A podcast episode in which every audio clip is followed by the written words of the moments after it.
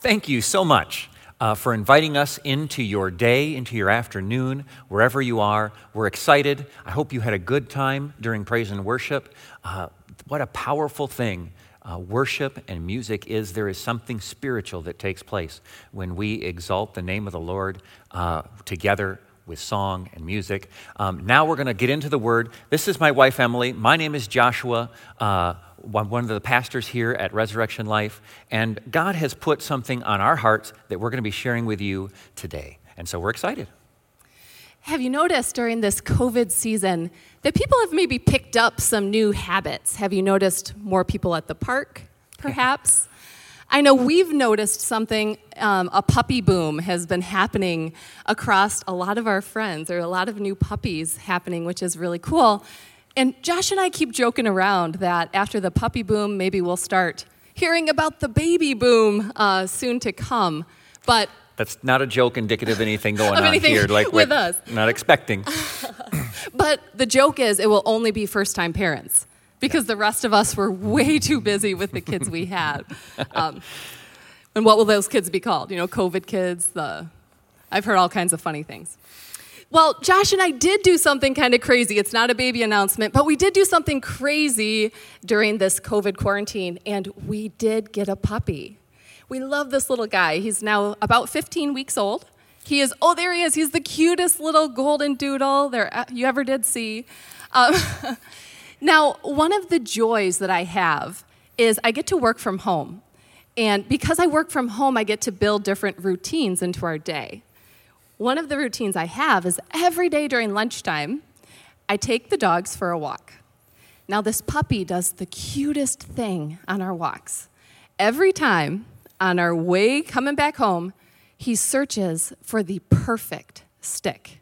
He will look and look and look, and he will find the stick that's going to represent this walk, and it's his souvenir that he brings home. So, a couple weeks ago, I was walking the dogs, and this cute little puppy's picking out his stick once again. And every time he tried to pick up the stick, it would flop back down. He'd grab it and pull, and whoop, there it would go. And he'd grab it and pull so hard, and boom, it would slam back down. So I got a little closer to him, wondering is it a root? Why, why is he unable to pick up the stick? And as I got closer, I realized this silly little puppy had his big fat paw planted on the other end of the stick. That he was the reason he couldn't pick it up. And that struck me as funny because don't we kind of do that to ourselves sometimes? Don't we kind of block our own progress? And it got me thinking about some of the ways that we can block our own progress. It could be unchecked sin, disobedience, trying to control using our own knowledge. Anyone else ever done that? Unforgiveness, doubt, greed, failure to thrive, pride. It got me thinking about all these things we can do as Christians that might get in the way of the blessing God has for us. And I think sometimes when we're so close to a situation, it's hard to see the big picture. That's why we have phrases like hindsight's 2020 and it's hard to see the forest for the trees because there's truth in that. So, as we were developing this message, God really highlighted for us two areas, two ways that we can be holding down our own stick. But before we get into that, I wanted to give you a little bit of a glimpse into my mind, um, and it will help to show the heart behind this message. So, when you run into people in ministry, a lot of them have a thing.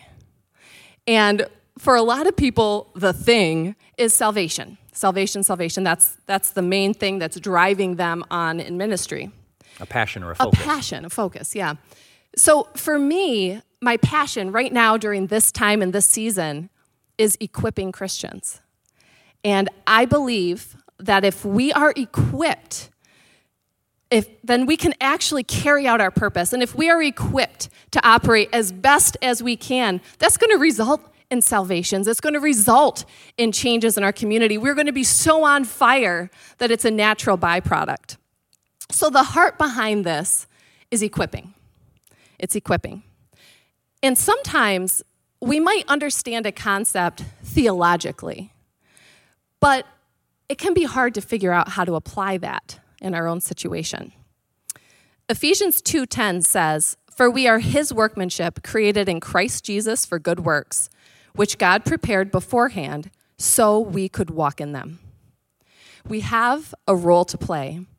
God created good works for us to walk in, and we need to learn how to co-labor with God to see those manifested here on the earth. So the first way we could be unintentionally holding down our own stick is with our words. The Bible says in Luke chapter 6, verse 45, it says, The good man out of the good treasure of his heart brings forth what is good, and the evil man out of the evil treasure brings forth what is evil, for his mouth speaks from that which fills his heart. Many of you may even have heard that translate that verse from a different translation that says, Out of the abundance of the heart, the mouth speaks. Our words, what we say, they are come from our heart. From our heart. And our heart is fueled by our thoughts. As we meditate on things, it grows and grows and it fills our consciousness, our heart, and then out it comes. The Bible says in Proverbs 18:21 it says death and life are in the power of the tongue and those who love it will eat its fruit. Do we believe what the Bible says when it says death and life is in the power of the tongue? Do we believe it? Because if we do, it will change the way we talk. I literally paid my kids to read uh, a book about it called Hung by the Tongue by Francis Martin. It's an old book, uh, but it's a good one. It's a short little booklet. Um, if you go to just Google and you put Bible verses about controlling your, your speech or controlling your tongue or your mouth, you will get long lists of scriptures. Why? Because God has emphasized this from beginning to end of Scripture. It's all over the place. The Bible says in Romans 8 16 through 17, it says, The Spirit Himself testifies with our spirit that we are the children of God, and if children, heirs also, heirs of God and fellow heirs with Christ, if indeed we suffer with Him, so that we may also be glorified with Him. Who are we? We are Christ's heirs. 1 Peter 2, verse 9 says differently. It says, But you are a chosen race a royal priesthood, a holy nation, a people for God's own possession, so that you may proclaim the excellence of Him who has called you out of darkness and into His marvelous light. Now, I'm talking about royal priesthood. And you may say, well, what does that have to do with what you say? It says here, you're a royal priesthood, a people for God's own possession, so that you may proclaim that means speak, the excellencies of him who called you into darkness. In the Old Testament, the priest was God's mouthpiece. When God wanted to speak to the people of Israel, he spoke to the priest, and the priest spoke to them.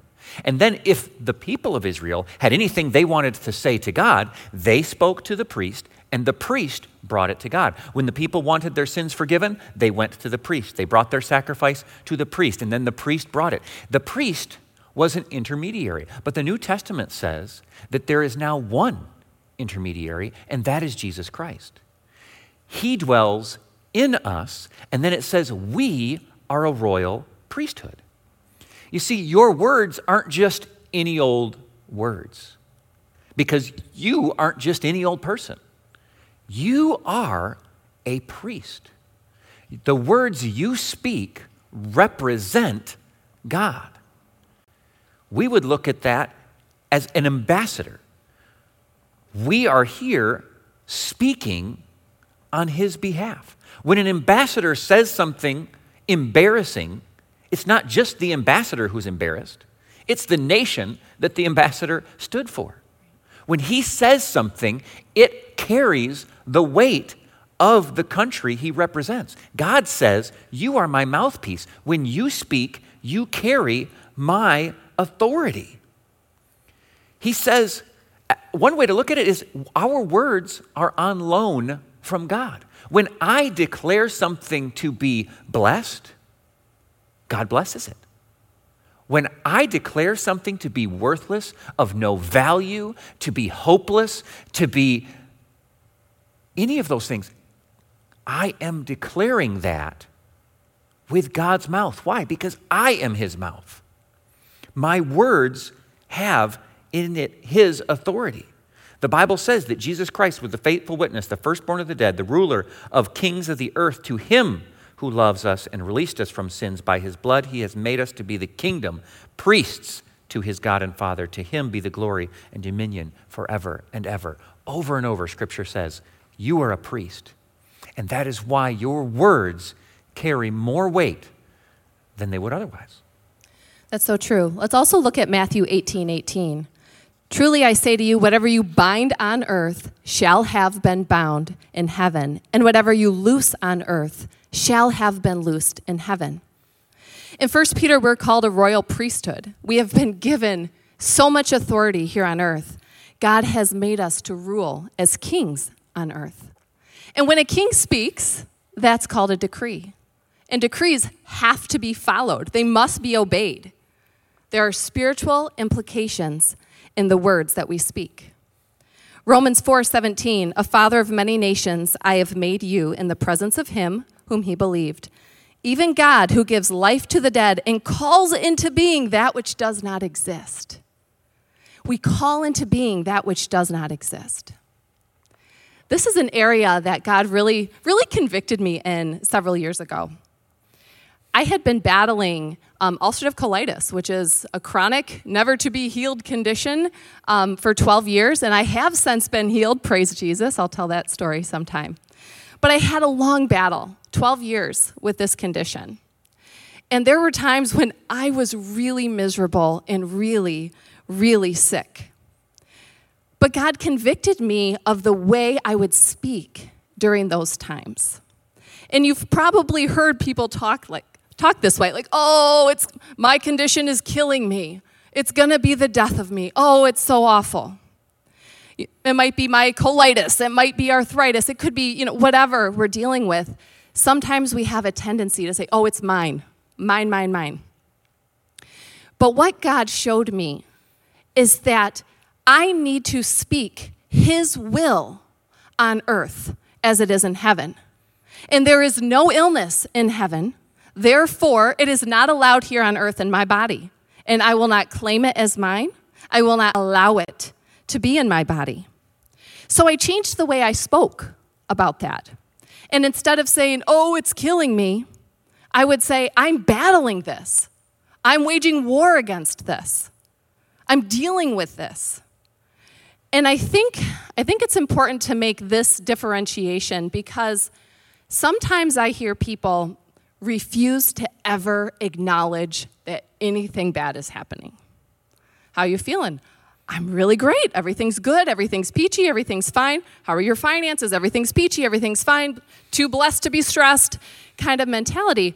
And if you feel convicted to speak that way um, by the Holy Spirit, by all means do that. But I also think there's value in, in looping in other Christians to your struggles and saying, hey, this is what I'm dealing with. And that helps us pray for each other. And I think that, I think it makes a lot of sense to loop in your fellow Christians so that we can join together. But to do so without claiming it as your own. Without claiming it as your own. Yeah. So yeah. just to I'm be cautious with, with this. that phrasing. This is, yeah. Right.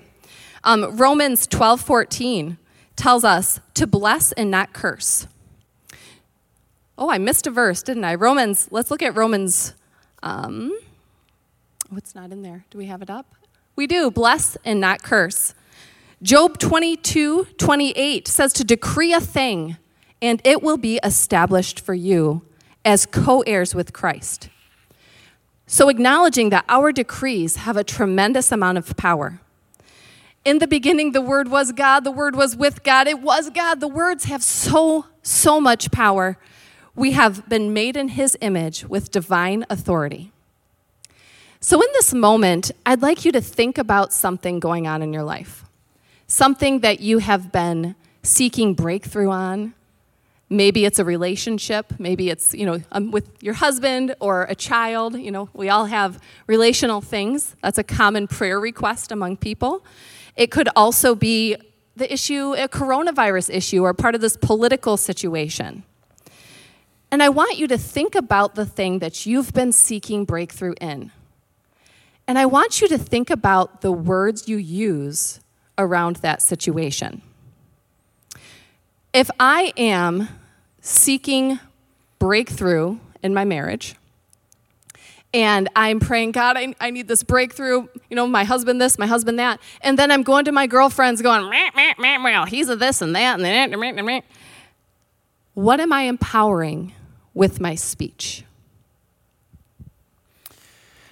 Our family is such a vital part of our lives, and I believe an extra, uh, how can I say, within our family, we have more authority.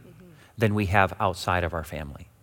So, what I declare over my wife and over my kids has more immediate impact than what I declare over my neighbor's house and my neighbor's kids. Mm-hmm. God has given me authority within my home. He's given you a relational authority within your home and over your kids. I want you to recognize how much value that has. In Genesis 27, we have the story of Jacob and Esau. They were twins. Esau was born just a few moments before Jacob, but in that time, because of the birthright practice, that meant Esau was going to be blessed by his father with a special blessing as the firstborn. And Jacob wanted that blessing. So much so that when his brother came in one day extremely hungry and saw the soup that Jacob had ready for him, he said to his brother, I'll trade you this soup for the blessing that you have coming.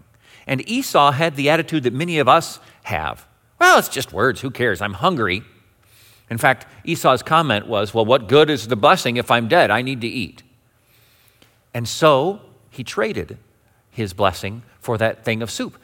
Fast forward to when their father is sick and about to die. He's already gone blind. And he says to his oldest son that he's going to bless him. Go fetch me some venison and come back, and I'll give you the, the birthright blessing.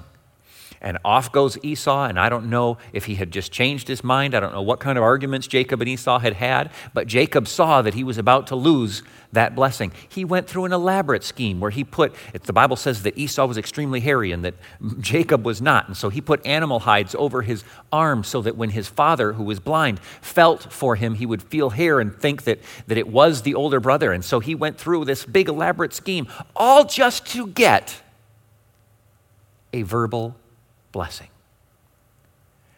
And we see in Scripture how impactful that blessing actually was. How many of us think that profoundly, that deeply, would go to that length over words within our home? Not many of us, but our words have only grown in power since the Old Testament. Now we are priests. We are the temple of the Holy Spirit. We have grown. Listen to this. 1 Peter chapter 3 verse 10. The one who desires life to love and to see good days. Is that you? Are you someone who desires life and to love and to see good days? I certainly hope so. If that's you, the scripture goes on and says, that person must keep his tongue from evil and his lips from speaking deceit that is so important that we recognize we change what happens. Now, the reason this is so important is because many of us have a have an inappropriate view of the world. Growing up in Western Michigan, we have multiple denominational headquarters in this area who are extremely Calvinistic in their perspectives. Calvinistic uh, is Calvin, John Calvin had a lot of great things to say, but one of the extreme things that he's most famous for is the idea of total predestination.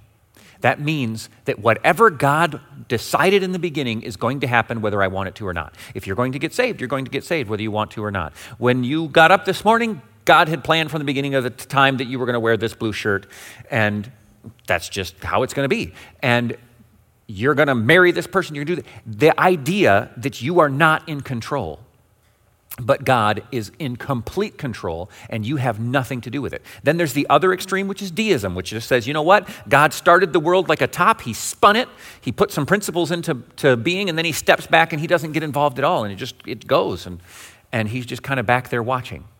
The Bible shows us something in between. And the Bible says we have something to do with it. Not everything God wants happens automatically. Look at 2 Peter verse 3 9. It says, The Lord is not slow about his promise, as some count slowness, but is patient toward you, not wishing for any to perish, but for all to come to repentance. What does this verse say? This verse said that God does not want anyone to perish. He wants everyone to come to repentance.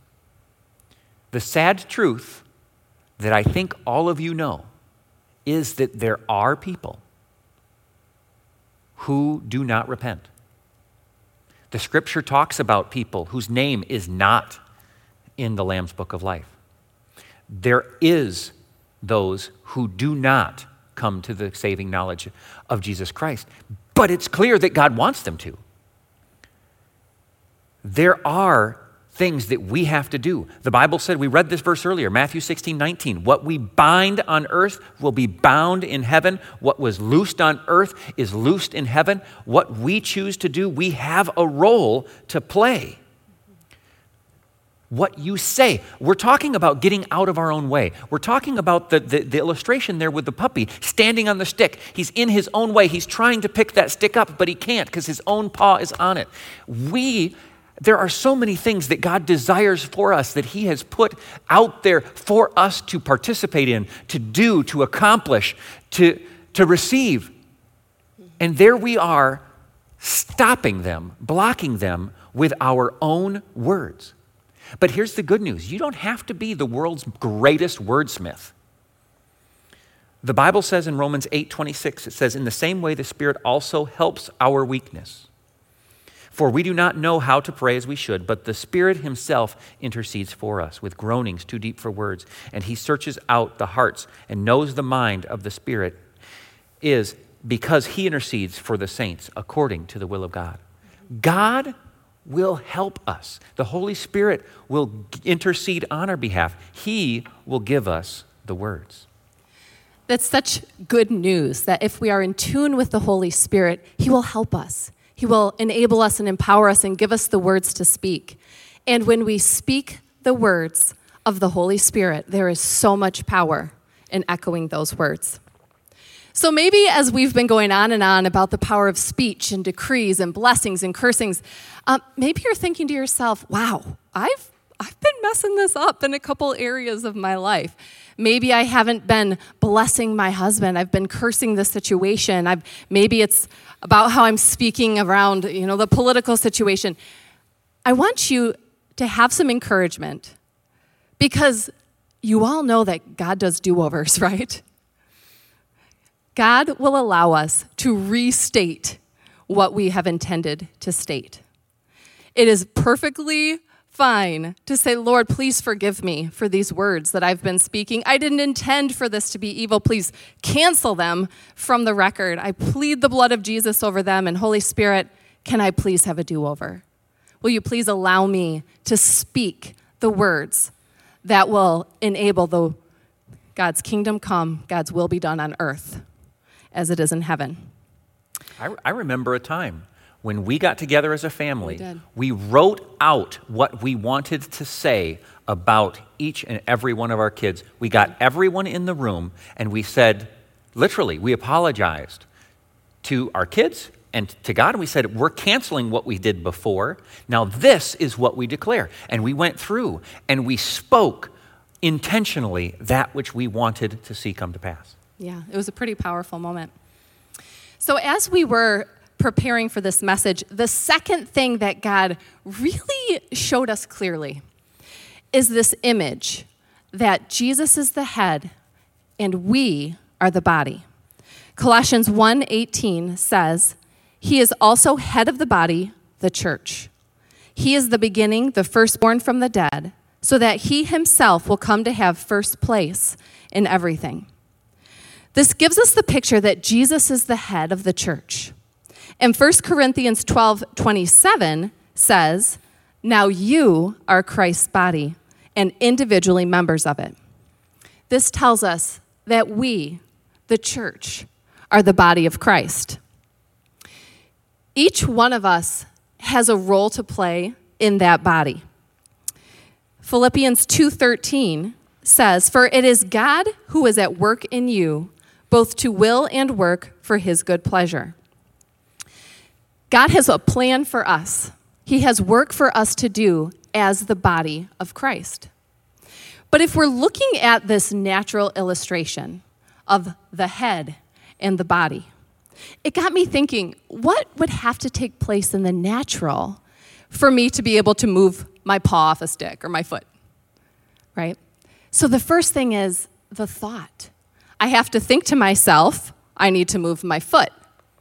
And then a signal travels through my nervous system, which innervates all these muscles and fires all of the muscle fibers in exactly the right order at exactly the right time in the right sequence, and, and I can move my foot.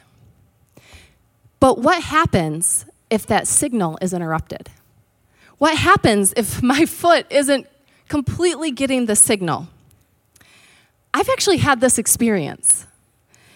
I have had three ACL reconstructions, pretty major knee surgeries. And after my second one, I had my knee had to be immobilized for a longer period of time. There was some additional damage. So when I finally was able to do physical therapy and start moving again, one of my muscles wouldn't move. It wouldn't budge. It completely had lost the signal. Um, it was my vastus medialis, a pretty um, important muscle in terms of like your quadricep and your knee strength. And I would look at that muscle and I would think, move, move. And it wouldn't even twitch. And what happened in my situation is the physical therapist had to put electrodes on that muscle and then slowly turn up the juice. And they would turn it up, turn it up, turn up the electricity, and it would contract. And they did that over and over and over until that muscle could be shocked back into functioning. So, my question is Are you getting the signal? Are, does the Holy Spirit, who is the nervous system, by the way, if Jesus is the head and we are the body, the Holy Spirit is the nervous system. He's the one sending us those signals. Are you getting the signals? Or is God staring down, like me staring at my knee, going, contract, contract, move, it's time, it's time. And as we think about ways that could, what could happen that could block that signal? What could happen? And I think about injury and trauma. It could be rebellion, it could be living in the flesh, it could be unchecked sin, not yielding, not wanting to give up our control. It could be hardness of heart, offense, past religious hurts. I actually I have a friend who experienced some really really weird stuff at a church. There was a lot of weird things going on in the name of the Holy Spirit. And when you go through that experience, maybe maybe you've put up a block that says, you know, that was too weird. I don't want that to be me. And that can be one of the causes of losing that connection. Ephesians 4:30 to 32 says, "Do not grieve the Holy Spirit of God, by whom you were sealed for the day of redemption. Let all bitterness and wrath and anger and clamor and slander be put away from you, along with malice." That anger, that bitterness, that malice, those are also things that can grieve the Holy Spirit and can block that signal. Looking at Colossians 2 8, it says, See to it that no one takes you captive through philosophy and empty deception, according to the tradition of men, according to the elementary principles of the world, rather than of Christ. staying in the flesh and not engaging the spirit, the more we do that, the quieter that signal gets. 1 Corinthians 12 7. But to each one is given the manifestation of the Spirit for the common good. Now, I highlight that because I don't just have the Holy Spirit for me, it's for the common good. You don't have it just for you, it's for the common good. We are one body. So if I'm not doing my part, or if you're not doing your part, if we're not getting that signal, we are essentially crippling the body of Christ. Are we not? Hebrews 12, 12 through 13 says, Therefore, strengthen the hands that are weak and the knees that are feeble. Think of that illustration, applies perfectly. And make straight paths for your feet, so that the limb which is lame may not be put out of joint, but rather be healed. When there is a block, it is, God, it is not God's desire to throw that out, that person out, to get rid of that. No, His desire is to heal it, to restore it. As you said before, God is the God of second chances. Just recently, we were reading um, in uh, the, near, the Declaration of Beliefs of a denomination uh, within this town, and they made a change I'm proud of them. In 2016, prior to 2016, their declaration was the gifts of the Spirit aren't for today, they're gone. And in 2016, they reworded it, but it was so interesting to me what they said.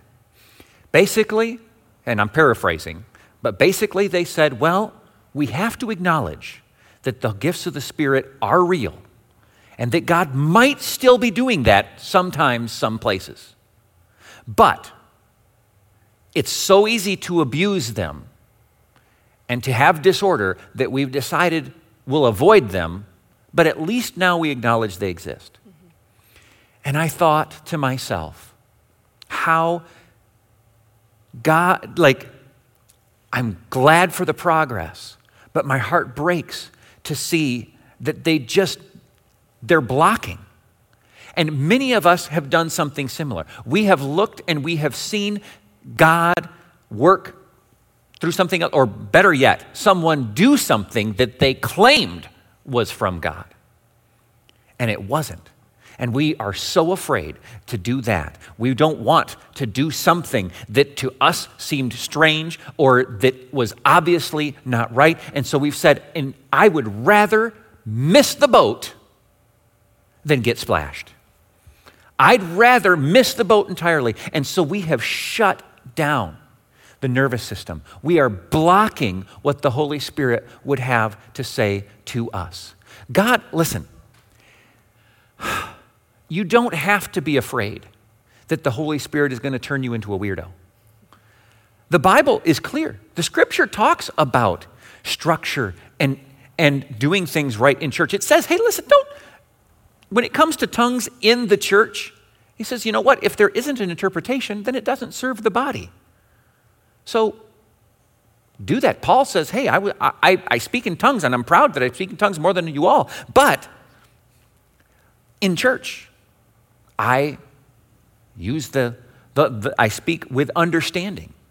But there was an entire side to the gifts of the Holy Spirit. There's an entire side to what God is trying to accomplish through you. And I believe, we believe, that there are some of you who are watching today who, for one reason or another, have a block between what the Holy Spirit has been trying to do and your life. You have impeded, your foot is on the stick. You are in your own way. Some of it is with your speech, some of it is from a scar, an injury, a situation that took place where you then blocked the nervous system and said, you know what? I'm immobilizing that aspect of my spirituality. I am not going to allow anything to happen because I'm too afraid that it would be abused, that it will be uh, disorderly, that it's something about it isn't going to be right. And they've shut down. Like I said, their entire denominations who make a stance there It's real, we don't want it. What we want to do as we close today is we're going to pray. If you are home or in your car or in your hammock outdoors enjoying the weather, wherever you are watching today, if you recognize that there is a block between what the Holy Spirit is saying and what you have been receiving, if you acknowledge that perhaps your foot is on the stick that needs to be picked up, then we're going to pray and we're going to declare that blockage removed. So, if that's you, it doesn't matter if you raise your hand or not, just believe with us now as we pray. Dear Heavenly Father, we pray for every brother and sister out there who is in that situation, Lord. We rebuke uh, the inner vows that they have made that may be blocking. We rebuke the injury, the, the, the offense, the trauma that may have taken place that has caused them to close up to the voice of your Holy Spirit. We declare uh, freedom to them, Lord. We thank you for the plans that you have for us. Lord, we recognize that you are good, and whatever plans you have for us are for our good. They are for our blessing. We don't have to be afraid to yield to you because we know that you have our best at heart. Lord, we just declare your peace over those people in Jesus' name. I rebuke the spirit of unforgiveness, of hardness of hearts. I declare that any residue from past offense be wiped clear in the name of Jesus. I command any spirit, principality, power, ruler blocking the flow of the Holy Spirit to leave in the name of Jesus Christ. I release the Holy Spirit to flow freely, to flow through us, to allow us to be the body of Christ, the hands and feet that we were intended to be. I release supernatural awareness and sensitivity to the Holy Spirit in the name of Jesus. And I rebuke the spirit of fear. Fear, you have no place in our lives, you have no place in their lives. We rebuke you from this church, this body, and this kingdom. Lord, fear, you have no place. Here, God, you have not given us a spirit of fear, but of power, love, and a sound mind. And we thank you for it in Jesus' name. Amen. Amen. Amen. Well, thank you so much for being a part of our service today. I also want to mention if you don't have a relationship with Jesus Christ, you can have one. The Bible says in Romans 10 9 and 10 that if you believe in your heart that Jesus died on the cross and confess with your mouth that he rose from the dead, you can be saved. It says you will be saved, actually. Saved from what? Saved from the sin that separates you from God. If you're here and you know that your sins are forgiven, I am so happy for you. If you don't know, you can right now know with certainty. We're just going to pray really quick. We're going to do what that scripture said, and at the end of it, we'll know that you are right with God, that your sins are forgiven. Just repeat after me and mean it in your heart. Dear God, I know that you sent your son Jesus to die on the cross for my sin. I believe that he rose from the dead. I ask you to forgive me of my sin, and I make you the Lord of my life. In Jesus' name, amen.